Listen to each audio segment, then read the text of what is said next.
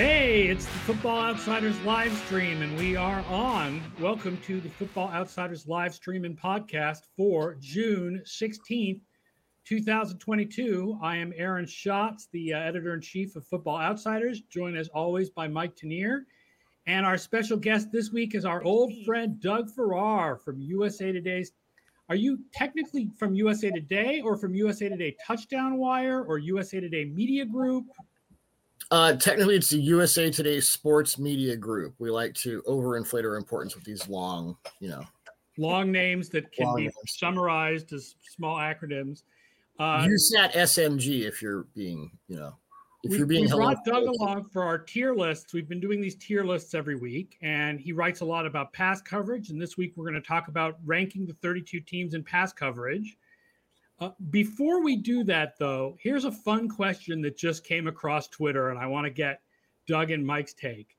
Kevin Clark from The Ringer asked if they started a football version of the LIV tour tomorrow, which quarterback is jumping first? Carson Wentz. That's easy. I, I can picture him in a non-American setting and just trying to fit in there. Excusing the excusing the bone saws and all that. And I don't know anything about that. yeah, yeah. I mean, part of me is like, I, I mean, I don't want to be glib. You know, Deshaun Watson kind of wants to live sort of like a, a sheik somewhere. Uh, but let's leave that aside. Aaron Rodgers is the first. Aaron Rodgers is the first name that comes to mind. But then I realized, you know, you know, Phil Mickelson. He's like, I mean, he's an excellent golfer, but he's kind of like Mr. Blandy McBland face. Like, oh, he, you know, he. So, so I was thinking Matt Ryan. Not lately. Mickelson looks like James Woods in Casino now. He's- De Yeah, I Niro's think getting him beaten up in the car. He won't even do it himself. so I'm thinking Matt Ryan, Mr. Everyman, Mr. Oh, I'm just apolitical. I'm just doing my thing. Would would wind up in the, in this particular league. a lot of people answered Rodgers. A lot of people answered Kirk Cousins. Hmm. I can definitely see that. A lot of people answered Baker Mayfield. But if the LI, if LI, you know, if the Saudi Arabians were really creating an alternate football league and we're going to pay guys hundreds of millions of dollars, they wouldn't go after Baker Mayfield first. They'd go after Aaron Rodgers and Patrick Mahomes and Justin Herbert and Josh Allen first. I'm picturing Baker Mayfield trying to get traded to this league and failing now. Pick me, pick me, him and like Garoppolo and the You're right. right. all the purgatory quarterbacks. Um, yeah, And I, I, I would say- think I think Wentz would be the, the the the easy for me, perfect fit for all kinds of reasons. Oh. And what a league it would be. A league of his own. it's Are a fun question that I'm hoping we never ever have to deal with. Yes, because it's hard enough for the golf people right now dealing with the complete and total breakup of everything they mm-hmm. cover. Yes, and, and the NFL is morally suspect enough as it is without creating like an extra, extra, extra, Extra morally suspect NFL. Yes, yes. NFL only Rodgers. See, I don't think Rodgers would go because Rodgers doesn't care about the money. He cares about the you know the FaceTime and he he so wants to be prominent, but then he's you know he's like the kid who runs away from home all the time, gets to the end of the street and goes, hey, hey, hey. they would butter him up and tell him how smart and important he was, and he'd be like, he- he'd be like the the, the dog in the cartoon following the smell of the cake. Uh, It's an, it's an I, interesting. I think he question, has a level of intelligence enough to know that the NFL is where his bread is buttered. which which would be better for your um for your like historical resume, having a second Super Bowl title, or being the first champion of a new league if the NFL split in two. Uh, the former. yeah, I mean, New leagues, it's not. It's, It's, not interesting because it sounds like you're suggesting that the NFL may have some cachet that the PGA Tour doesn't have. perhaps. I Like the think- value of the shield is more than the value of the whatever the PGA logo is. It's also not an individual game. right. Yeah, well, that's obviously the There biggest. is a there is a group think that goes on. Yeah. I could totally see Cousins doing it too. Um, yeah. well, speaking of it not you have to have a firebrand personality and a certain how shall I put this decelerated level of situational intelligence. you just described Carson Wentz. It is amazing. and Kirk Cousins. So there you go. yeah, yeah. You have to be YOLO in a certain way. There we go. Yeah, a useful title points out that Tommy Maddox was MVP of the first season of the XFL, and no one can ever take that away from him. Because Chuck- no one because no one cares. Chuck Fusina had two USFL rings, I believe. Li- The, any kind of LIV football league would be a very different situation than the USFL or the XFL, though. Like, I mean, the amount of money that they would be giving out would be phenomenal. It, it would be much closer to the USFL, but it would be a bigger deal than the USFL, like I the just- original, the I'll original happy- USFL. Yeah, I'll be happy to run LIV Wire over at uh, USAT SMG. Brian Knowles, if you're listening, it's going to be your job to write the weekly LIV football columns if it happens. I'll be sitting here being like, ah, Derrick Henry, da da da, da, and you're going to have to worry about the LIV football people. The LIV DVOA. Get your Yeah. charges on that. Live would develop. definitely if we the league would be big enough that we would have to do that. I didn't do it for the USFL this year, but I would definitely if there was an LIV football league, I think it would have enough stars that I, I'd have to pull that off. Maybe I could get some of that sweet, sweet Saudi Arabian money to be their official stats provider. Well, obviously you're a defector too, so there you go. Then I'll be a defector too. Um, folks. So speaking of uh, football being a game where you can't do it alone, I think that's the spirit of doing a pass coverage tier list because we're talking here about first of all the difficulty of splitting the defensive backs and a little bit the linebackers from the pass rush. It's not as simple as let's look at what these teams did in pass defense DVOA last year because a lot of that is pass rush. And we want to look here just at coverage. So it matters who your number one corner is, but it also matters who your other guys are. And do you have depth? And what are your safeties? And a little bit your linebackers. And there's a lot that goes into it. So the way that we're going to do this is we're actually going to start at the bottom of the list with kind of a fun team. And then gradually we will move up. And Doug, you and I will comment on Mike's rankings and we will move teams around a little bit to where we uh, to where we think they should be.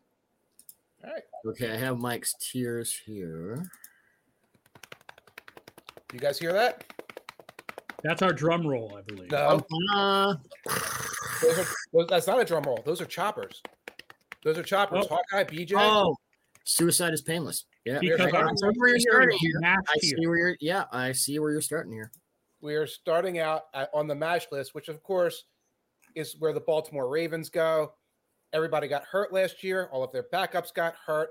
I know they are getting a bunch of guys back, but I, I stuck them here for now so that you guys can help guide me as to where this team should go. Well, let's talk AGL regression or degression or what- what is it? Is it? It's not regression when it goes. regression it's regression because it's going to Regression to the return to average like the most likely i mean you know injuries don't entirely return to average there are certain teams that have more injuries than others year after year but there is a very very tiny chance that baltimore has as many defensive back injuries next year as, as they did last year um, I mean, I think when you talk about actually the talent that they have, assuming guys are back healthy, this is a really good secondary. Humphrey, Peters. Now you have Marcus Williams. Now you have Kyle Hamilton. You still have Chuck Clark if you want to play three safeties. Like, like this is actually, I think, one of the better secondaries in the league. Now that they're between the guys they're getting back, and then the guy they signed, and then the guy they drafted. This is the highest bump I have for any of the secondaries. I know we're going to talk linebackers, but I focused on secondaries. I have them going from MASH to B. yeah, Uh, I think that's pretty accurate. I would put them in B also. highly interesting safety group. Chuck Clark can play box backer where he belongs. Marcus Williams can hang out in the deep third, and Kyle Hamilton can do anything. My favorite player in this draft class. I know the AGL for the secondary last season has to be nuts, which makes me think it's going to move back to their favor. Marcus Peters is still recovering from the ACL. I get that. Might be ready for training camp. He is also the ultimate boomer bust cornerback, not named Trevon Diggs. That's not going to change. But if he comes back strong, it allows Marlon Humphrey to avoid getting everything thrown at him, literally. And Jalen Armour Davis is a guy, kind of an underrated rookie prospect. They got him in the middle rounds. Um, I, you know, even if they have spot injuries here and there, I think their secondary is fine. I wrote a piece a couple weeks ago on their safety group because I was so high on Hamilton. I think they may have. We talk about safety duos. They may have the NFL's most interesting safety trio. Trio. Yeah. And I think that's going to be the spine of their coverage. Uh, do you guys do, by the way? I know SIS doesn't. Do you separate numbers of cornerbacks or DBs on the field into corner and safety? Because I'd love to get big nickel. SIS ha- SIS does have tracking of that that I can ask oh. them about when I need to know about a certain team. I don't have that data okay. myself. But yeah, obviously there's. I subscribe and it's not more. on there anyway. They just do like five DBs and that's it. They have it in their in their database. I think they do okay. have it. The Patriots obviously play a lot of three safety stuff. Um, do you think that's what's happened? Do you think the Ravens are going to play a lot of three safety stuff? Absolutely. And now they may put Ham because Hamilton played a crap ton of slot, and in in that regard, it's going to be a nickel or a dime, and he'll be a slot defender, not necessarily a safety. You know, a slot safety responsibility might be something like Quandre Diggs back in, Diggs did in Detroit, where it was off and kind of that star thing that Jalen Ramsey does, and um, Asante Samuel Jr. does. But I think the three safety and uh, Mike Macdonald, their new DC, has said this that, that the three safety group is going to be the foundation of our defense. The yeah. whole thing. I mean, right now not, the, the pass the nickel is Brandon great. Stephens, and I think I would rather have Clark and Hamilton on the field than Stephens. Yeah, Hamilton to me, my my rational comp was Derwin James. I really don't want to say who my irrational, like if he maximizes his talent comparison is, because he's planet theory. Guys who are 6'4, 220 do not, they don't run like Devin McCourty. This doesn't happen. Right. So, uh, Cooler is, how do you want to say that? but he could be that guy. Um, he is a very special player. Um, Marcus Williams, everyone remembers the one play. He's fine. He's oh no, Marcus Williams is a good player. You don't very good player, very good deep third guy. So they have that. They have Hamilton who kind of roam everywhere, and then they put Chuck Clark. Of course, one of the problems was Chuck Clark was the only like healthy guy in the field, so he had to cover deep. Doesn't really do that. He's the box guy. That's fine. He can now do that. So I think the the found the foundation of that defense, not just the the backfield, but the defense will be that three safety group and how they are creatively deployed. Under Wink Martindale, it was blitz, blitz, blitz, and it was very static in the back. This is going to be the exact opposite. So it may take a few minutes for everyone to get on the same page, but I think they'll be fine. Yeah. That's so I would move them from MASH to B. Yep. They're there. That's the thing about the MASH. You go to the 4077, you get patched up, you get back out good as new, and that's what the Ravens are going to do. That's now, the, there you go. I'm gonna I'm gonna give stay away from the skill. Let's talk about the teams you have in F. Yeah, I'm gonna give all three at once here. The Atlanta Falcons, who I can't name. I think I have Casey Hayward and a bunch of guys I can't name. Uh, the Kansas City Chiefs, who might get some debate, but remember, they've lost a lot of pieces in that secondary, including uh, the Honey Badger. And this one might be a little more controversial. Obviously, they drafted Sauce Gardner. They got some good guys at safety. The New York Jets. So those are the three teams I gave an F to. I have thoughts on all three, Dr. Shots, if you want to go first. Well, my first think is uh, just to like kind of know where I'm going to come from on this. I was sort of surprised looking over Mike's initial tiers how much I wanted to move teams towards the middle. Right. When yeah. we did running backs and we did run defenses, you know, we were like, look, you know, there there isn't that much difference between running backs. There isn't that much difference between run defenses. Of course, they're going to be very much grouped in the middle. Mm-hmm. I don't think that's the case with secondaries in general. But I I'm moving a lot of guys like yeah. this year. Like I'm moving a lot like, of guys from the middle to the low top. Like I was like, the Jets last last year is at last year were the Jets in F. Yeah, this year with Sauce Gardner and DJ Reed and Whitehead, I feel like they should be a little bit higher. Atlanta absolutely should be higher because of AJ Terrell. Thank you. Best cornerback. We're not. Well, I'll, I'll, give you my Falcons notes. Hayward was very good for a bad Raiders pass. His his AJ Terrell's charting stats were insane. He was something AJ like Terrell is NFL's. Yeah, he's the best everything. cornerback. No one's talking about. Their safety group is a big bunch of meh. I get that. Yeah. But when you have two good outside cornerbacks, that's most more than a lot of teams have who are higher on this list. Terrell is legitimately great. You can get things done with a better than F degree. I had them going from F to C minus. I also yeah, I'm good with that too because I think Isaiah Oliver is a little underrated. Yeah. and Hayward is good, and Terrell is outstanding, and their safeties are met. Uh, Jets from F also to C minus. Uh, and I think if there's one defense that could be sneaky good in coverage this season, I'm, I'm starting here. Sauce is rookie Richard Sherman. Uh, no less an authority than Richard Sherman himself told me this a couple months ago. He's going to take some lumps, but he's also going to play over his skis at times in the workout. DJ Reed was highly effective in a Seattle defense that did nothing to accentuate the strengths of anybody last year. Uh, they're still putting this together, but I think this could be a surprising unit. I guess I would lean towards D just because you don't quite know what you're going to get out of Sauce yet, but definitely higher than F. Yeah. And then the Chiefs, I went from F to D. Losing Mathieu is a major hit. He's one of those glue guys who just holds the defense together. I find that the Juan Hornhill, Juan Horn, hi, Juan Thornhill, too much coffee. Justin Reid safety pairing, interesting. I wonder if the Chiefs are going to go heavy too deep. They can play some uh, some big nickel with Bryan Cook from Cincinnati. Played more single high than anyone in the NCAA last year. Um, they also lost Daniel Sorensen, lost, which is probably good for a couple of right well, I love lost- he landed in New Orleans because the one guy who wanted to kill him on the field was Mathieu, another together again. That's just awesome. They, um, they lost Charvarius too. Yeah, love Trent McDuffie. He's a smart, aggressive corner. Um, I think they'll be okay. I I think as far as you know, what a blue guy, you obviously know what that means. Um, that's going to hurt, and it's going to make the Saints better but I don't think they're completely. I think the Chiefs are just going to look so different on both sides of the ball next year, right? I think you Sneed know. is good. Yeah, I think Fenton is good. I mean, I I mean, uh, yes, they lost Mathieu. Less they lost Ward. They're expecting a lot out of a rookie in Trent McDuffie, but I'm I agree. It's definitely this. I would put them higher. I would say let I, let's go with D for now.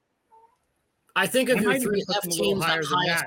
Yeah, I think of your three F teams, I'm highest on the Jets. The the thing that I'm definitely highest on the Falcons of the three F teams, but the thing that's keeping me from putting them higher than D is that some teams are going to have to be D. Like not everybody can be a C. Right. So. By the way, Joey Sucks to ask what percent of these grades are the corners? 66%. I was looking at a variety of things when I put the, again, initial grades together. One thing I did is I went into the SIS data in addition to looking at some of our football outsiders metrics like deep coverage and all.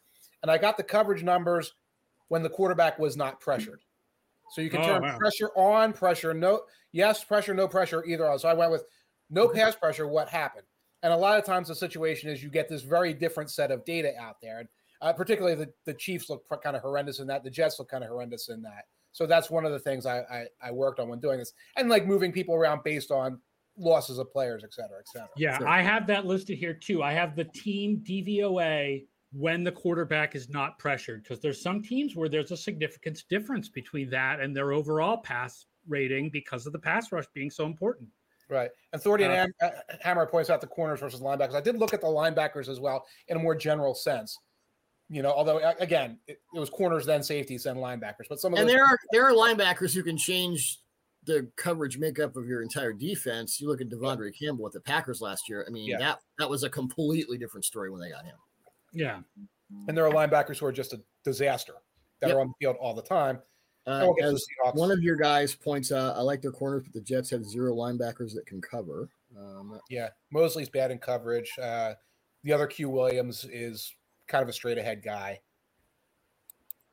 Um, let's get to the Let's get to the D's and see where they stack up. So we have a couple D's now. Joining them, the Houston Texans, the Detroit Lions, and the Jacksonville Jaguars.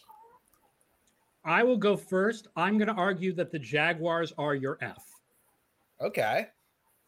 Uh, the Jaguars last year were 31st in pass defense DVOA and 31st with no pressure. Also, and there's nobody there. I wrote down for every team their top five guys. The top five guys for Jacksonville are Griffin, Campbell, Darious Williams was good with the Rams, but how much of that was playing opposite Ramsey? And then Jenkins and Wingard are the safeties. Nobody there really moves the needle for me at all. Like if there's going to be a team that's an F, that's the team that's the F to me. I like Jenkins a lot. I put him on one of my underrated players lists last year, but he he doesn't do enough to to move that needle. Uh, Griffin is kind of a B plus to C plus corner. You know, he's just that guy. Um, yeah, I wouldn't disagree with the F there. The thing with the Texans is you have absolutely no idea which Derek Stingley you're going to get. If it was a 2019 first five, you know, top five pick, or the guy who was so hesitant and trying so hard to make things happen the last two seasons, and especially as the, I think it got in his head a little bit. Um, and I've talked to some people about this. Like he, he will be too tentative, and then he'll be too bold.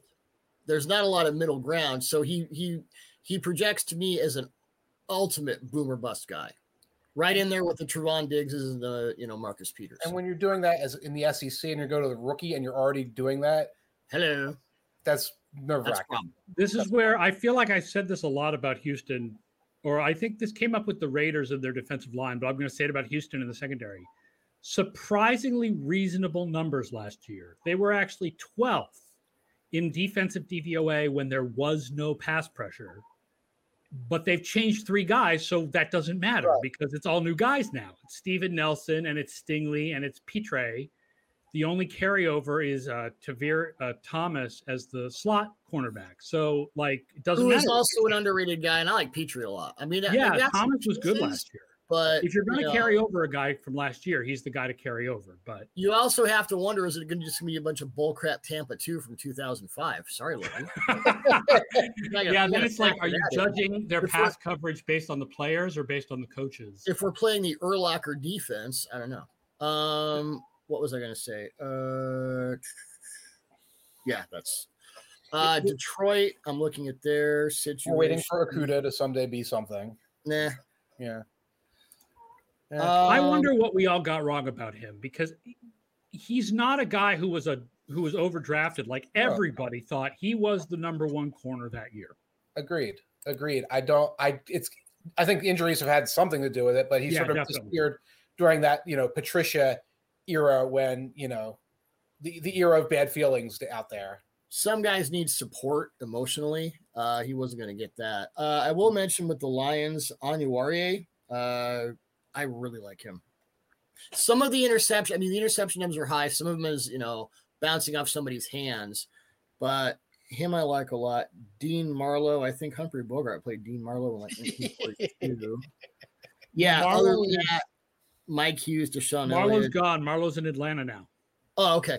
Um, oh, I see that star there. Yeah, I don't, I don't see anything to take him out of F. Um, or D, they're in D, which is oh, D, D sounds about is, right. Yeah, that's fine. That's fine.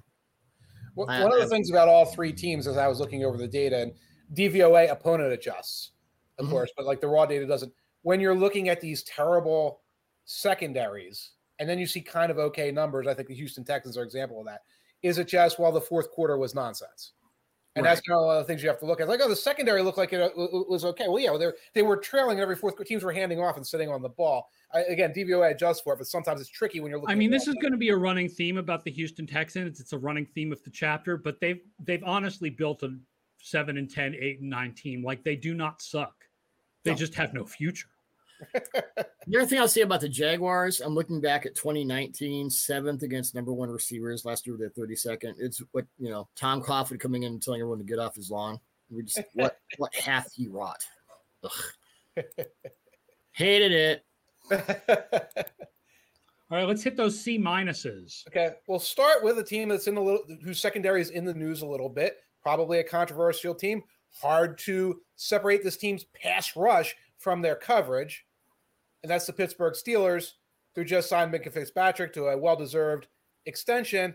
Yep. I look them over and say most of what they're doing is pass rush oriented, not necessarily coverage oriented, but that was my initial thought. The interesting thing about Edmunds in the second half of the season, okay. the light went on coverage wise, and I, I, I, you guys have the splits. I don't have them in front of me, but um, especially against the Chiefs, Kelce couldn't shake him. I'm like, where did this come from? And I think, I mean, this is an Edmunds trait, right? Because family, you know, family, uh, your family athleticism is so ridiculous, and your acumen has to catch up. And I think in the second half of the season, that happened. Now you, so you have Minkah, you have Edmunds. They worked really well together in the second half of the season. I wouldn't necessarily put that on pass rush. I mean, it helps, but they were making plays. Minkah is a top five free safety. You pay for that. That you know, throw that money out the window and go. um, Ahkello Witherspoon was also really good down the stretch. So the real question here And the whether numbers would say that Levi Wallace is better than people. think. well, the real question is whether the Steelers will get good Levi or bad Levi, and the variance can be extreme. Hmm. I'm inclined to err in Pittsburgh's favor on this one because of the history of coaching, knowing what guys can and can't do. Uh, Damontae Kazee also is a sneaky good box slot addition that will allow Fitzpatrick to roam in the deep third and Edmunds to do other things. So there's another team where you're looking at kind of three. When we say three safety, obviously there's some hybrid aspects to that, but you could see a lot of big nickel in Pittsburgh too. I, I would put them up to about a B or maybe a B minus. I would say at least C plus. Yeah. By the way, folks, I changed the uh, the grading criterion every week just to annoy everyone, particularly Aaron and the folks who have to put the show together. So there's no C this week because C is boring. So there's C minus and C plus. There's nothing. No one gets to be average. You have You change the pronunciation of your name again too.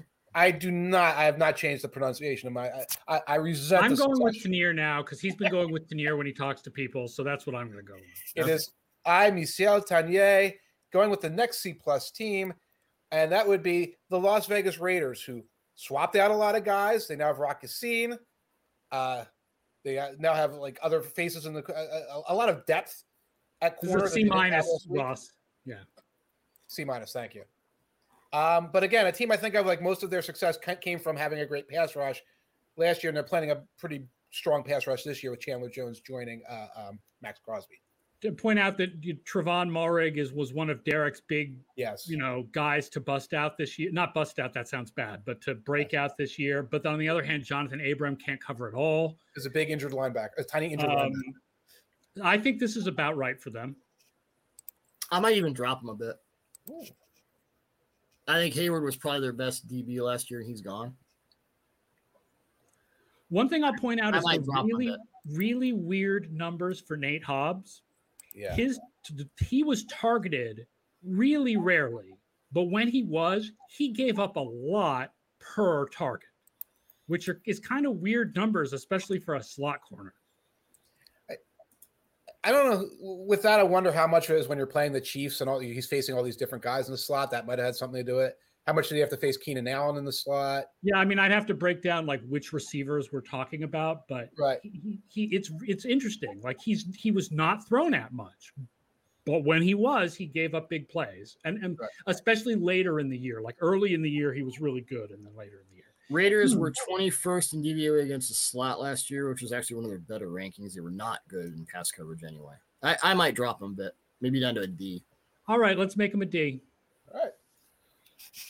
Next on my C minus list is a team that made two big draft picks in the secondary, which might change things up. But I still see way too much Patrick Peterson, Harrison Smith, uh, you know, Eric Kendricks at linebacker, the same guys from a couple years ago. Stats didn't look too good last year as in pass coverage for the Minnesota Vikings.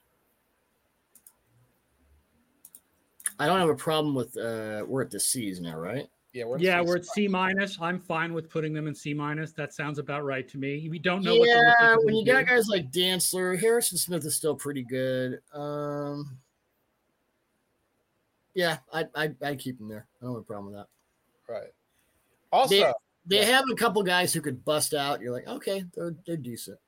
couple guys who can bust out because they got the youngsters and they've got the veterans who bring that level of veteranness to them. But it's not. Dantzler is the uh, Dantzler is the Kirk Cousins of cornerbacks. His stats are way better Let's than his a look at the reputation. Vikings shall? Uh, I love Lewis Cine as kind of that hammerhead guy who will come down and you know. Right. He to me was about a middle first round talent, so that's nice. Um, but there's a lot you need to see before you can bump him Right. up. I think And, and it's they don't they don't have any single dominant defensive back, Right. and they and so they and they have a bunch of guys who could be good, but no one's really. I mean, outside of Harrison Smith, who you uh, who was the guy that they lost to the Eagles last year, the safety? I'm drawing. Harris. Yeah. And that was one of those things that didn't work out for either team. And Right. Harris should go back to Minnesota where he was, you know, really good. Right. Right. And one of the things with the rookies, when the rookie's sitting right at the top of the depth chart in the secondary, is talking to me a little bit. Not, I mean, when it's Hamilton, it's different because you're talking about this sort of generational type player, for one of yeah. a better term. But when I'm seeing, oh, first round pick, plug him right in, uh, that's usually a mm. sign. Usually yeah. a sign. Next, Doug, your hometown Seattle Seahawks. Uh, in for a variety of reasons, including a linebacking corps that is not particularly well known for their pass coverage and is on the field an awful lot for a linebacking corps in the year 2022 with two or three guys out there. Mixed with everyone's favorite tiny edge rusher Jamal Adams not being particularly strong in coverage, being asked to do too much, and just sort of a lackluster group of defensive backs overall. What did bad teams do? What, what what's one of the differences? Blame, blame not put their players in positions that fit their strengths. That's one thing. The difference between good teams and bad teams. Good teams make mistakes. Bad teams double down on their mistakes. so when you make when you make Jamal Adams now the second highest paid safety in the league, uh, only eclipsed by Minkah at 17.5 million a year for a 220 pound will linebacker and you decide to make Jordyn Brooks, who was busy in college missing run fits everywhere, and you want to turn him into the next Bobby Wagner, bad teams double down on their mistakes. I'm saying. Uh, Quandre Diggs is a top 10 deep safety. Uh, Jamal Adams is an overpaid 200 pound will, will linebacker. Uh, now, Seattle's new defensive staff, they run in Sean Desai, and, you know, they had Clint Hurtt and all these you know, Fangio guys. We have the Fangio guys. So we're going to move everything around and have all this, you know, chaos and calamity and whatever. That, that requires communication. Um, now, they did get Coby Bryant from Cincinnati. He's kind of a Shaq Griffin smooth type. We'll give up a few big plays. He'll be consistent. Tariq Woolen ran like a 2 8 40 at the combine. He will outrun some mistakes. I'm not sure if he's ready yet. Couple, three years, he could be amazing. But right now, Sidney Jones is a maybe. Artie Burns. They're not booing, they're saying boo earns. um, this team has been shopping in the bargain bin, lost in the supermarket. Hello, class. For cornerbacks over the last three seasons, and it doesn't make any more sense now than it did then. Uh, I, I, would drop them. I would. I would them drop them to a D. Ooh. And I'm being a little generous. Okay. Okay. Up next, now, I mean, the only reason I'm not giving them an F is Quandre. That's it. Yes. That's wow. it. They got okay. nothing. Well, what what, what else they got? Unless, I you, I, unless you're the Jamal Adams stands up here who's just going to die before proven wrong. He's the guy who moves the needle as Diggs. Right. From, from the statistical standpoint, they looked better than that. And I, I might have given them a little bit more of a boost for coaching, which you're suggesting is probably not appropriate. Well, I, I think I will give Pete Carroll credit. He's, you know, in his 70s, and most guys at that point, they're not they're not flipping their scripts. Right. But Pete wants to get in on the whole Staley Fangio thing, and he got the right guys to do it, and good for him. And they're best saying, it's not something you can do in one off season, especially when you're bringing in all these other guys, because your cornerbacks were not good except for the one guy you let go in the aforementioned DJ Moore. So that might take that that might take a couple. It might be Pete might not be the coach by the time that defense is good again. you know, Joey Sucks points out run defenses were clustered around C, and now we're getting a lot more up and down. It does change from unit to unit. Obviously, with running backs, everything was going to be clustered around C. I guarantee you, when we do offensive lines, we're going to bring some serious heat and we're going to destroy some destroy some offensive lines here and punish some teams for putting together horrible lines. Um, but yeah, it, it's good. We, we, we want more separation, more more variance. Well, I mean, you're you're either creating or preventing explosive plays much more in the passing game than the run game. So you're going to have those dips. Right, right. You can you can see it. You see 40 yard touchdowns down the field over and over again in the right. pass defense. You don't always see in the run defense because the team gets clobbered and, and that's it. Unless you're the Chargers playing Derrick Henry or Rex Burkhead. Yes. Up next, and I got to apologize to my neighbors who can probably hear me out the window. I forgot. I'm sorry, folks. I'm having senior moments. I forgot. I put the Philadelphia Eagles at C minus based on their statistics, based on the weakness at safety. I forgot recent news, a lot going on around here. I forgot that James Bradberry is in town. And I think mm. he is a mm. significant contributor who's going to yes. strengthen everything around him. So I'm believing this is a team that should move, I would think, up a little bit. I have one question, Philly boy. How much yeah. of that? I, I don't know how much I can swear on this podcast. Yeah, we, we, there's no rules. How much of the bleeping, bleeping, bleeping, bleeping, bleeping invert two are they going to call next year? Because that I would give them a Q or a Z, a Z minus. I think You like seeing those safeties come just- down and those quarters go up. You don't like that? did? I just trigger you, Mike? I'm sorry. Um, this this the one thing about this coaching staff in Philadelphia is they're very flexible. They change their minds on a dime. Now that didn't happen so much on defense. On offense, the offense morphed six times last year. Yeah. I don't think with this group of people we're going to be seeing tons and tons of invert. Too. I have asked a lot of people in the last year who are smarter than me, right. uh, a pretty big list. Uh, what is up with invert two? And nobody can give me an answer. Why it's so popular around the league? Yeah. I mean, Eagles do a lot, but there's other teams doing it. I It's- mean, it- I've, I've had guys say, "Well, we like it when our opponents do it. then it's awesome." Yeah. It sort of connects to useful titles question, which is who are the safeties? And remember, by the way, if you're watching us live on Twitch or YouTube, please ask questions in the discussion. The safeties are not the highlight of the Eagles secondary. I mean, it's Harris and Epps are the top two guys. Yeah, and K'Von Wallace is in there as well. But you have strength at corner. Linebackers are not the strength either. Again, I'm not the That's- greatest. yeah, I mean that's that's Darius Slay, who is another one of those underrated guys. We don't really talk about him nearly enough. Um, Avonte Maddox can be good. He he's useful, slotty Mc, McEffort Yeah. guy. So we Um, think we leave them at C plus, or do we want to put them back at C minus? I would give them a solid C because they have two really. It's kind of like the Falcons, where you have two really good corners, and then not. And but you know, safety is kind of important these days. I, I've heard Yeah. that. All right, we'll move. Put them. We'll keep, leave them at C minus. Leave it, see, Who's our Lawrence. next C, next C minus team? See, I'm giving. I'm not giving us a C. We have to. We have to fish or cut bait this week. Okay. Uh, I have no idea what my rationale for the New York Giants was here. I don't remember. Uh, maybe it's McKinney. Maybe it's another one of those teams that's like, well, you know, they were down by 20 by halftime, and I and the numbers look good. Uh, but this is where I put the mighty G-men. Here, here is the shock about the Giants from last year. When you look at the personnel, it really looks unimpressive. They were fifth in pass defense on plays without pass pressure, That's got to be some kind of statistical residue of teams just compared to 14th in pass defense overall. Fifth versus 14th. What was their What was their pass defense DVOA in the fourth quarter? Uh, I would have to look that up. No one but- ever threw the ball. There's no. There's no. It's zero. 'cause there's no the ball against them. Yeah, they went from 31st in uh oh wait, this is okay. That so the first number on the left. So 2019 they were 31st in pass defense DVOA. 2020 they were 22nd. 2021 they were 14th. Adoree Jackson, good numbers. I haven't really watched him Yeah. It's, in a while. Um, I mean, I I, know. I, Overall, by the way, the Giants' defense was 10th in the fourth quarter. useful. No, this is a no Jalen Reagor zone. No, J- no, we don't. We don't talk. Asked how much of the Giants' stats is just Jalen Reagor dropping passes. Like, I fully agree. When I just looked at the personnel for the Giants, when I just looked at the depth chart and I thought about what do I think about these players individually, I was like, C minus might be too high for them. But then when you look at the actual stats from last year of how they performed, it looks like C minus might be too low for them. But they So now I'm Bradberry. thinking, so C minus might be exactly right for them. Yeah. well, I think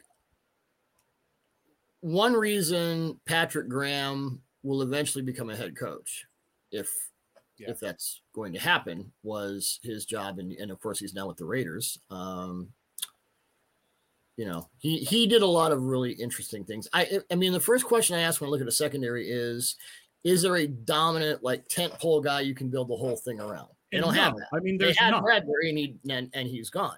The second question is, okay, you can still win without the tent pole guy, but how is everyone else? Like, do you have a bunch of B to C plus guys? I don't really see them either. So hmm. I'm I'm not inspired. You want to move them down? A little bit. Move, move them to D. I mean, again, I I, I agree. The I think- numbers are I really think- good, but obviously there is no Bradberry now. yeah.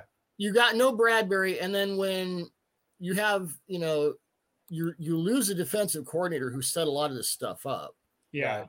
and you're asking you had C guys playing at a B level without the guy who helped them do that. I mean, what sort of confidence do you have that that's going to continue? All right, so they've been moved down, I believe, to D, Yeah. and that's good. I'm gonna give you two more C minus teams here. One, the Washington Commanders, who have swapped out some guys, still have some decent talent out there, and another team with two high draft picks, uh, slated to probably start a major play major roles in the secondary, the Chicago Bears. Um, yeah, I love Brisker. I'm fine with the Bears there. I think there are still some question marks. My notes on the Commanders: they were 27th in DVOA last year, despite a roster stack from front to back on defense, and their defensive coordinator's head is filled with delicious macaroni salad. I'm not feeling it. Washington was uh, 28th in pass defense. Yeah. But 16th in pass defense when there was no pressure, Okay. Interesting. Which is funny because when you watched Washington struggle in the early part of the year, it was very clear the issue was the secondary. But I think as the year went along, it became more that the the pass rush was not doing what we all thought it should do, Right. especially once it lost Chase Young. Right. So I think this is good for Washington. I wouldn't drop them. Pa- I wouldn't drop them any lower than this. I want to look at something here. Okay. I mean, William Jackson had a bad year because cornerbacks are inconsistent from year to year. Well, but I still think there's good talent there. He is a man first, press first corner. That's what made him so good in Cincinnati, and they didn't let him do it. So, you know, again, back to the macaroni salad. and I'm a big Benjamin St-Juste fan for what it's worth. Well, there you go. Guys with French names got to stick together. Let us Mhm. move on from the C minuses to the C pluses. I'm going to start by putting two teams out there, and these are two teams I'm going to classify as well. They've got good, some good talent, and they were in shootouts a lot, and like their secondary is tested a lot.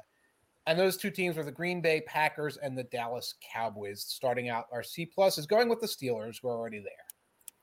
Uh, I'm would like to move the Packers up to a B plus. Uh, Alexander's back and healthy. Rasul Douglas was maybe the best in in season signing of the last half decade. Eric Stokes is coming along. You got Darnell Savage and Adrian Amos at safety, good enough. An improved front will make that backfield better.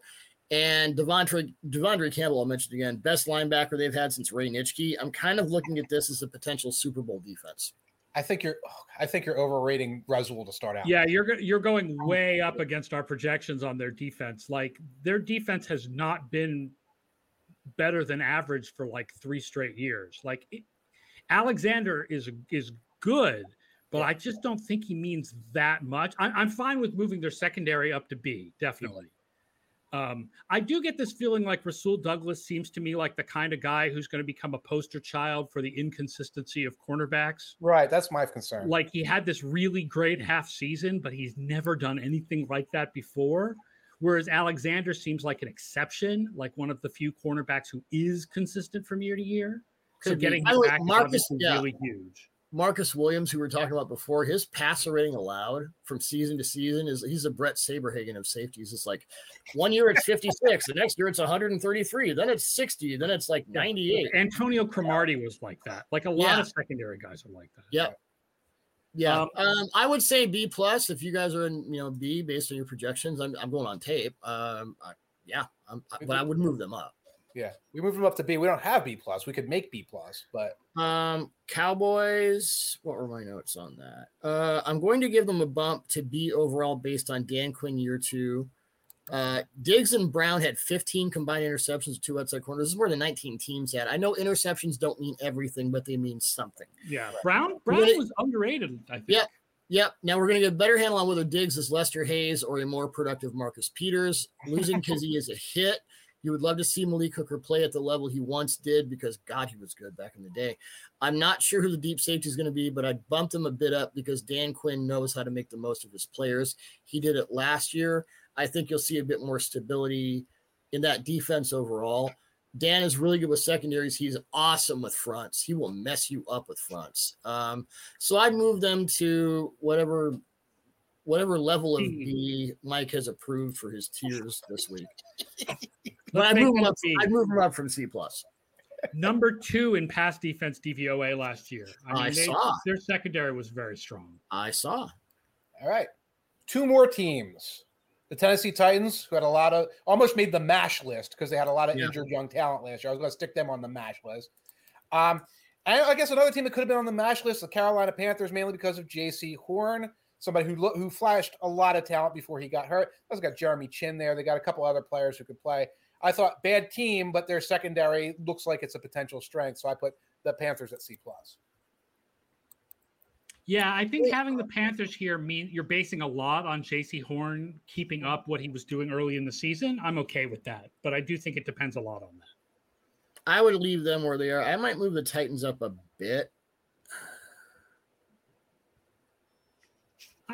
It's I- I interesting. think- the I- I Titans think numbers are a little bit better, better than- but Go, I'm You sorry. go ahead. Go ahead. Let's put let's put another team or two out there because there's a team I think you guys are going to want to move up in a second, and we'll see if if the if the Titans are where you want to move up, or if you want to move up the Indianapolis Colts because your intrepid friend here had another senior moment when he was putting things together. Forgot about Stephen uh, Stephon Gilmore, um, and stuck uh, stuck them in the C plus list. They also have Kenny Moore, of course, some other good ball players. Which Stephon Gilmore?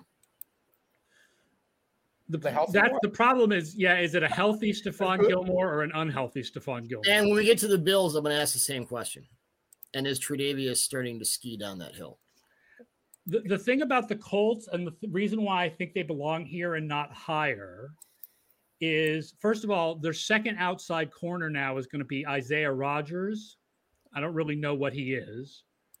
And losing Khari Willis, I think, is a thing. Yeah. And Okay. Gilmore, you can't fully depend on him to be healthy. If he's healthy and he's what he was three years ago, I mean, they are absolutely better than this. But I just I don't think you can depend I know he's on not on the team. Andrew Sendejo. It's one of those things like Daniel Sorensen. I just go, really? What?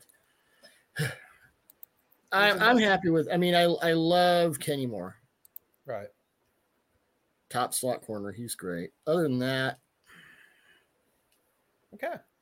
Another team that you might want to move up. I mean, when your best when your best defensive back is your slot corner, um, I know it's a nickel and dime league. I know teams run more Right. dime than base, but that's still not what you want.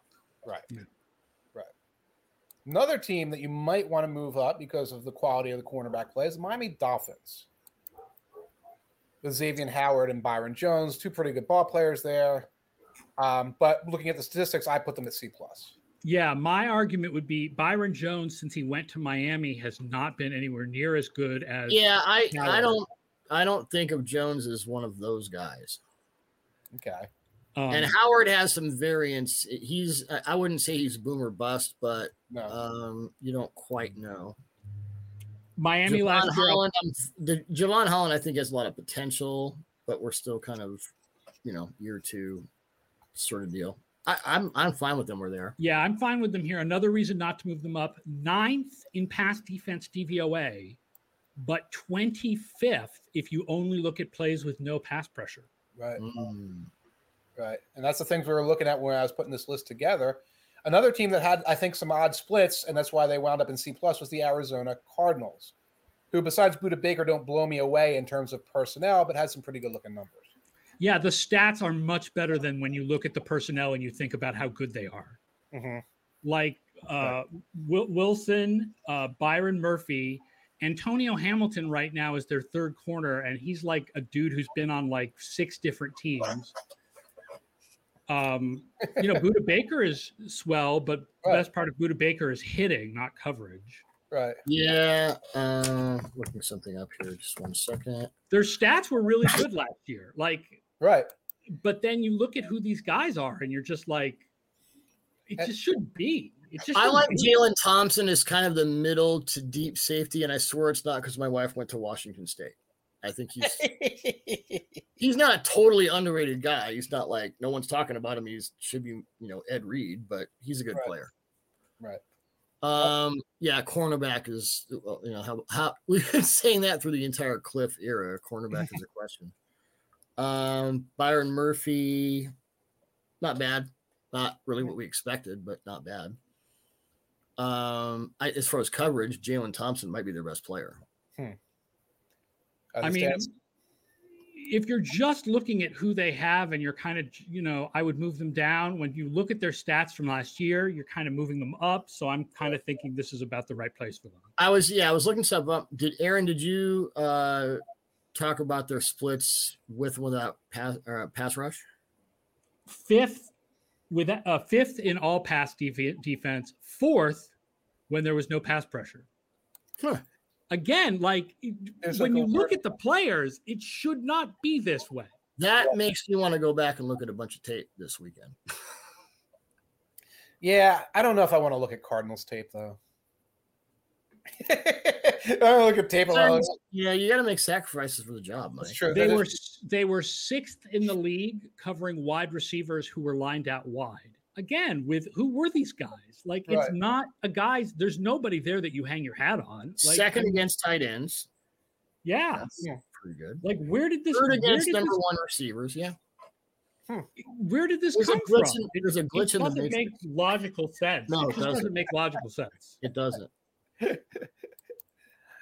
I'll give you some more teams because I'm tired of talking about the Cardinals. Okay. The Cincinnati Bengals, great safeties, a secondary that was getting tested a lot because they got wound up in, in, in a lot of shootouts. Some guys at corner I do like. I don't think of as elite players, but Cheedy, for example, is a heck of a player. Last team that I put in C plus, a team that was very hard to categorize, San Francisco 49ers, a team I think of as their pass defense success coming very largely from their secondary. It had some injuries, I believe, in the secondary, but they Yeah, had a- very injured last year. Very to injured last year. splits on that one. Um, pass rush, no pass rush. The Bengals, I think Awuzie. What's funny because the most improved player on the Cincinnati defense was their defensive coordinator, Lou Anarumo, who for two years I was like, Did you Yeah. a head injury? You're, and now you're playing Awuzie off in the first part of the season when he's another one of those press guys. um, I think Awuzie is really good. If you line him up, don't give him a lot of peripheral stuff. Put him right in the receiver's face. Have him match and trail. He's fine. Uh, Jessie Bates, who now wants more money than God because of what Minkah got. You know, Von Mel's Vonn Bell's a decent box guy. Um, but I don't I don't really see anything that makes me want to go, yeah, move him up. By the way, he wants more money than God because the Bengals had one job in terms of their long-term financial planning, and that was to take care of Bates before Burrow and all them go through. And they didn't do it; they just franchised him. So that's why you have a safety who's who the market is going up and up, and he's sitting there on the, the franchise tag smiling. Remember when you could get like a really good safety for three million bucks a year? Like this was like three years ago. Yeah, Safety market plummeted, and then right. now everyone's buying the tulips. they could have they could have put him on like some five-year contract that set the market like in October when they realized they were a good team, but it's the Bengals, and you know, Like they- Tre Boston, who was a top ten deep third safety for a couple of years, and he got like two million dollar deals with different teams every yes, year. yeah, every year was a different right, right. Yeah. By the way, should the Niners be moved up because of Charvarius Ward? Um, no, but I think they should not be moved down because of Charvarius Ward. Fair enough. Fair enough. Let's hit some B's. We already got some B's because teams moved up. I'm going to start with the New Orleans Saints. Just a very strong overall defense. Obviously, some additions to the secondary. I might even argue for this one to be an A. Ooh. Yeah, New- I'm kind New of Orleans is our number one projected defense for this year. Maye and Mathieu is a great safety combination. CJ Gardner Johnson is strong as the nickel. Lattimore is still strong. Adebo's reasonable. You want to see Maye stay healthy because he's replacing Marcus Williams as that deep third guy. He has a talent to do it, and that's a question mark. Um, Yeah, I agree with that. Gardner Johnson, I loved him coming out of Florida. He went in like the fourth round or something. I couldn't Yeah. believe it, he was that low. Um, Lattimore is another one of those boomer bust guys. He will make Hall of Fame plays and then. Um, but Mathieu, couple years ago, you could make the argument he was the best free safety and the best slot corner in the league. Not a lot of guys who are the best at two things in the Right. NFL. He's probably still top 10 at both. And again, glue guy. Uh, do you have an A minus? We just have. B and A. Got to make the tough choices. This is not Burger King. I can't have it my way. You know what? I'm moving to an A. Heck with it. Go Saints. Go Saints. Yeah. G E A U X Saints.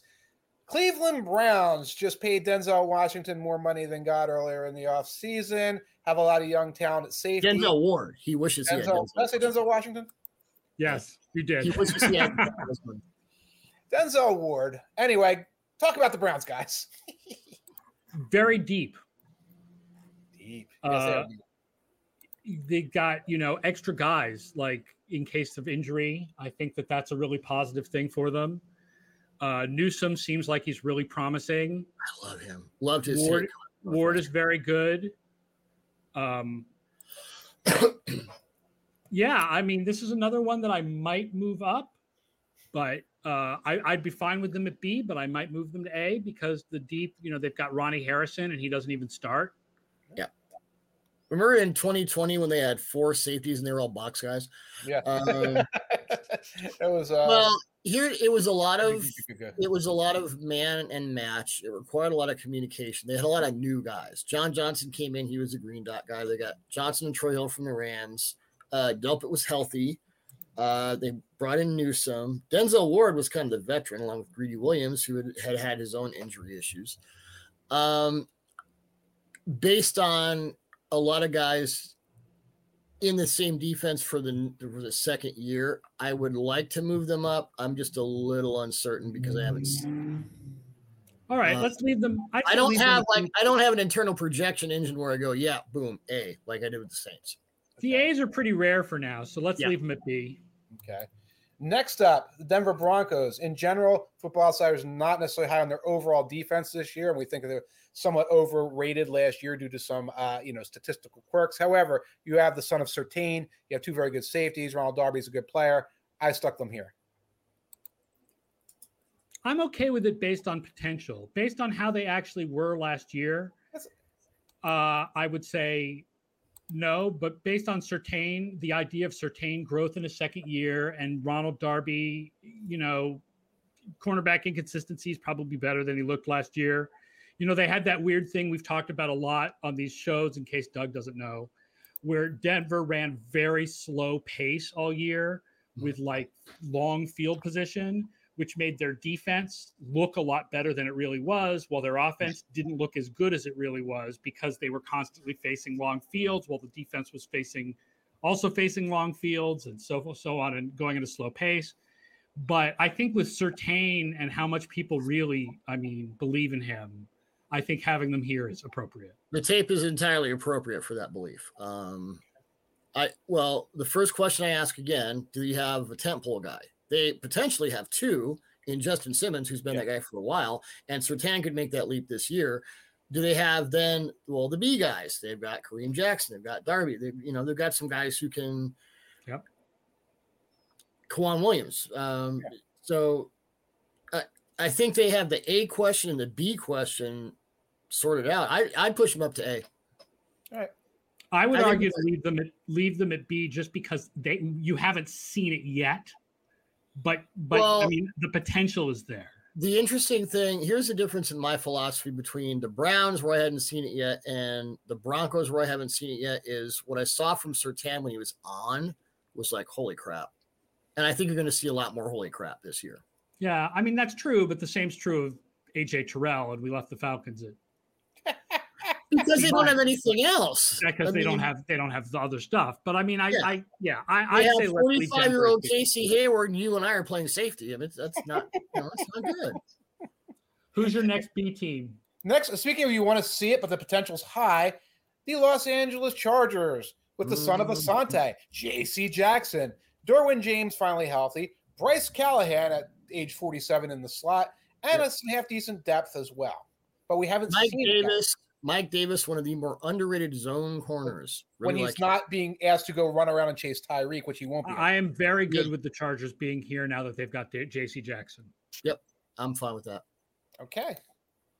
Uh, well, speaking of JC Jackson, partially because of the quality of the coaching staff that has proven itself time and time again over the past 20 years, the New England Patriots came in at a B. This is where Aaron's going to bounce me off the show, right? No, no, no. I I, I trolled. No, him. I have a feeling you and I are actually going to be in agreement here. Here are my notes from B to C plus. Who replaces J.C. Jackson? I'm not worried about the safeties. McCourty, Phillips, and Dugger are great. It's very light in the cover with that cornerback group. I don't see the guy who's going to come up out of nowhere and be great as Jackson did a few years back. I I just don't see There it. is there is no number one corner here. Like I Problem. mean, it's it's J, Now J- they J- won Super Bowls without a number one corner. My problem Like- is who are two and three. When Jalen Mills got signed, we heard about how, oh, it's great. The Philadelphia finally figured out how to use him in the slot some and as a safety some and move him around. And then the Patriots just kind of stuck him out as the second corner. And now he's the number one corner. Like, no. So I'm definitely going with the move the Patriots down to C plus. Yep. Safeties are great. Yeah. No problem. And there. Jonathan Jones, slot corner Jonathan Jones, underrated. is McCourty a Hall of Famer? I think yes. I think he should be, yeah. Not first ballot, but the the body. No, of work no, for but he's so been long. one of the top safeties in the league for a very long time. The body of work is so good Super for Bowls. so long. Yeah, and three Super Bowl titles. probably not. I think he's got a he's think he's got a reasonable I, I think I think when the time comes, he will get he will go through the and he might get to the finalist list. I don't have off the top of my head this the safeties of the current time. Obviously, Earl Yeah. Thomas will have gotten through by then. Two, Uh, I'm not uh, sure two who will- Pro Bowls, no All Pros. That doesn't help. Yeah, no, it doesn't. You- There's there's a lot like like Teddy Bruschi is kind of the same thing. Teddy, oh, oh my God, the leader of this team, et cetera, et cetera. You look at the Oh, McCourty's been better than Bruschi for a long time. I, okay, he's a higher quality player at a, at a position of more import. But yeah. Again, I would have to start with the question of who of the defensive backs of like right are going to come on the ballot at the same are time. going to come on the Yeah, ballot at the same good. time, and who's he going to be against? And that's a tricky question. If he's if he's really one of the best ones, then he could move to finalist stage and, and get The- into the kind of position Seymour got into, where the he stuff he did in 53, he should get in for that alone. My God. and there was that was it was 2019 when the Patriots played like man all the time, and there was a point, and they they, they played like all the bad quarterbacks, but there was a Yeah. point like four or five games into that season where McCourty had more interceptions than targets. That tells you a little bit about his range. Yeah. I'll say this: that when it comes time for the uh, the the New England contingent to kind of put the resumes together, they've got to pick the best resumes to put out there. Obviously, they don't have to put a Brady resume or Gronk resume; those guys are going through. But when it comes time, it's like, well, is it McCourty, or is it like you know Matthew Slater, or is it like somebody else along the To- way? They've got to me- make that. If you're looking from this era of the Patriots, Mhm. right? It's hard to think of who is a better candidate than Brady, Gronk, Gilmore, but partially for stuff he didn't do with the Patriots. Right. And then I think, I mean, I think McCourty is a better Hall of Fame candidate than Slater and a better Hall of Fame candidate than Edelman. McCourty also put together Pro Bowl level and almost defensive rookie of the year level play at both Playing corner. legitimate outside corner and legitimate deep safety, not hybrid, but like legit number one outside corner and legit deep third. You are the last line of defense. That's impressive. You don't see that a lot. Help me I'm not saying he's Ronnie Lott, but that's a similar profile. Help me because my brain is tapioca right now for whatever reason. Who's been winning the All Pros at safety the last couple of years? I guess Harrison Smith has some. Matthew, Yeah, Honey Badger. Byard. Yeah, Byard. Uh, gets right, some. right, right. So you're, you you are kind of stuck with this guy as much as we're talking about this and his contribution to the Super Bowl team. right. He doesn't have a lot of Pro Bowls in our Pro Pros. It's absolutely true. And I think that stuff is overcooked, but it is the way it is. it is the way it is, and it's like okay, so you're third best, fourth best, fifth best safety in the league, and, and you're not behind Ed Reed. You're you know you're behind Byard, who's a hell of a ball player, etc. Right. It becomes a tricky argument. Again, I'm not saying it's it's, it's it says you know you're off the I, off the I think when you factor in the extremely high level of play at two, and again, we're not talking slot, we're not talking box, we're talking legitimate outside corner, Mhm. every play facing your number one guy, legitimate deep third safety. He made that switch and he's done very well at both. How It's many guys have done that in NFL history? It's an interesting argument, and we're I'm so sick of having Hall of Fame arguments about Julian Edelman. McCourty is absolutely Because a better candidate. He has no case, Patriots fans. Zero case. Julian Edelman is not a Hall of Famer. Come McCourty is absolutely a better candidate. McCourty is absolutely a better candidate. Yes, he is. Yes. All right. Not- sorry, I went way off the res there, but I One, just- we have one more team that you had in the bees. The Los Angeles Rams, Jalen Ramsey, et cetera, et cetera. Go. All right, here's my argument about the Rams. I don't know how they're that much different from the Falcons because Ramsey and Terrell are like both outstanding. But the other corners now, you have Hill coming back from Cleveland and you have Long, Fuller is you know, yeah. And Long the is a Long is a very good slot defender, really good in the red zone. I like Dar- oh, Darious Williams is gone. their Uh, safeties are better than Atlanta's with um, Fuller, but I actually think B might be too high, even though they have Ramsey. Can we put like a B uh Prince hybrid symbol thing, like his hieroglyph? hey Ross, can you put a hieroglyph in there? Um, I, I, think you're saying leave them at B. no, I, I, I I agree with you on safeties, and that's why I would take them. And I would imagine this is another team that was highly dependent on pass rush. Highly dependent on pass rush. Uh, yes, sixth in pass defense DVOA, twenty fourth when there was no pressure. That's a C. That's a C.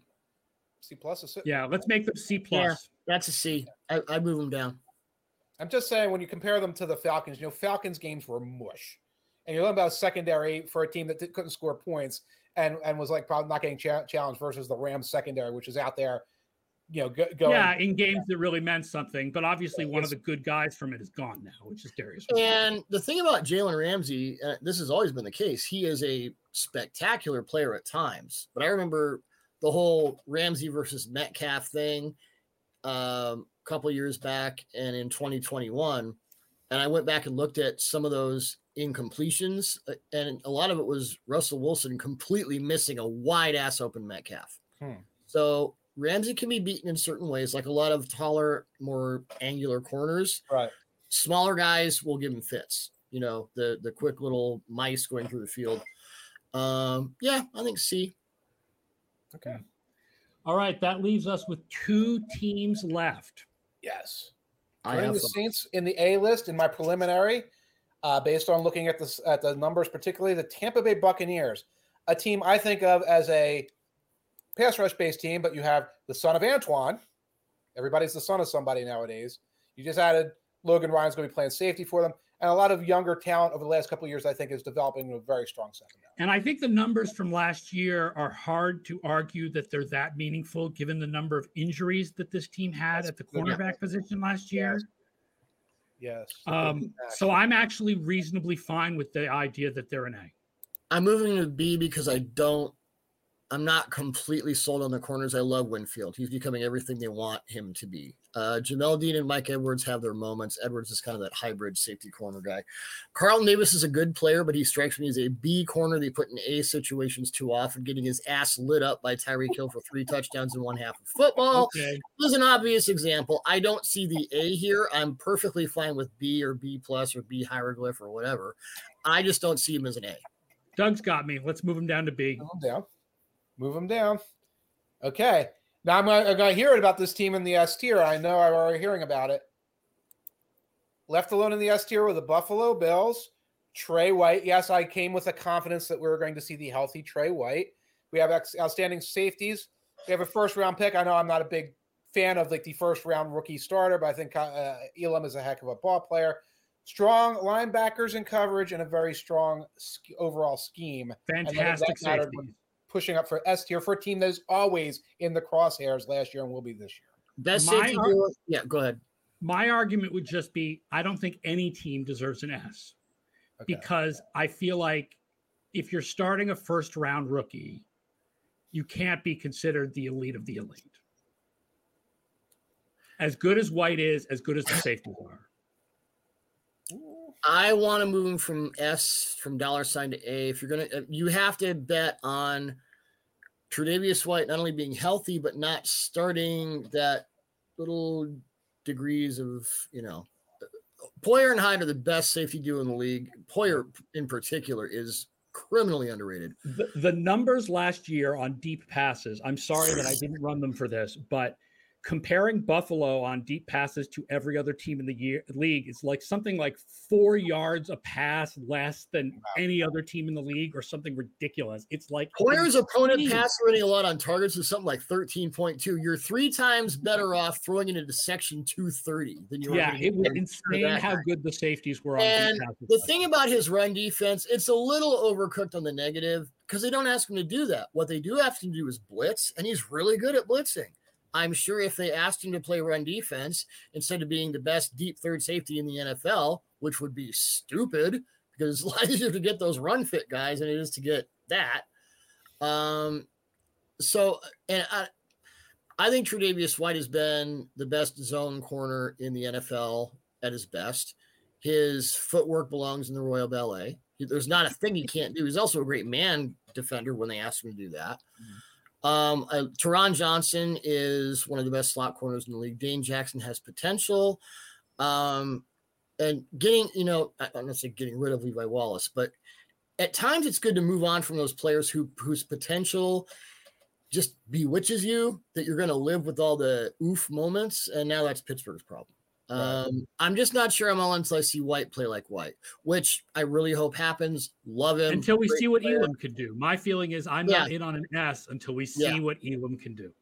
And Elam is an aggressive guy. This isn't always an aggressive pass defense. They they require a lot of discipline. That could take some time. So I would move him down to A. Um, is that I don't think that was the only team I thought it was an A. So that's yeah. I think I think New Orleans and Buffalo as our two A's make. Oh yeah, yeah, yeah. New Orleans. Yeah, I would say A. I because I don't know what dollar sign means. Is that like Legion of Boom 2014? Uh, the S at the top. Yeah. Yeah. The S at the top is a thing from Japanese video games that the highest rank above A is always S. Superior. Oh. Superior tier. And yeah, oh. Yeah, and you can say, well, that's only reserved for the Legion. Was, it's really, it's really small. So I thought it was a dollar sign, and you're making like a money backer joke. Okay. um, I don't. Well, let me ask you this: Who's the best? Who has the best secondary in the NFL? Probably, the, I, I would have thought the Bills at first blush. Talent wise, the Chargers could be up there. I kind of think New Orleans. Would you put any of those teams in a like a all time all time? No. Most recently, the Legion of Boom. We, Not until we see what Elam can do for Buffalo. So but, I wouldn't, you know, I would I would take him down to A. I think two A teams is fair. Um, I just can't put the Bills on that super penthouse level until I see what Tre'Davious White is. Right. The S tier is all about the the engagement. You put a team on S tier to get get people excited get the excitement. Well, we're going to engage by not having a team in the S tier, so people are like, wait, they didn't think that there was any team that was elite. The kids love it. Now they hate it. Ooh, you're in. well, there are, are we comfortable with the with the tiers now? They look pretty good to me. Yeah, they look pretty good to me. Look yeah. Yeah, I think the uh, I think the middle class looks good. I think your one percent is fine. Yeah, I'm cool with that. All right. All right, that's our tier list. Thank you, Doug, for joining us. We really appreciate it, man. Always a pleasure, guys. Insight. Um, next week we are doing pass rush with Brandon Thorn. Oh, nice. Who better? Nice. So uh, that will be excellent. Next week we're doing pass rush Tiers with Brandon Thorn. It's next Thursday at 1 p.m. Eastern. So thank you again to everybody who's watching live. Thank you again to everybody who listens after the fact on the podcast network. Please remember to rate and review the podcast so more people can find it. Remember to read Football Outsiders. Big week next week. Next week, we're going to have the top 10 dynasties of heartbreak and the reveal of 1982 DVOA. Both of those things are coming next week. So definitely check out the site, and we will see you guys next Thursday at 1 for Pass Rush Tiers. So long, everyone.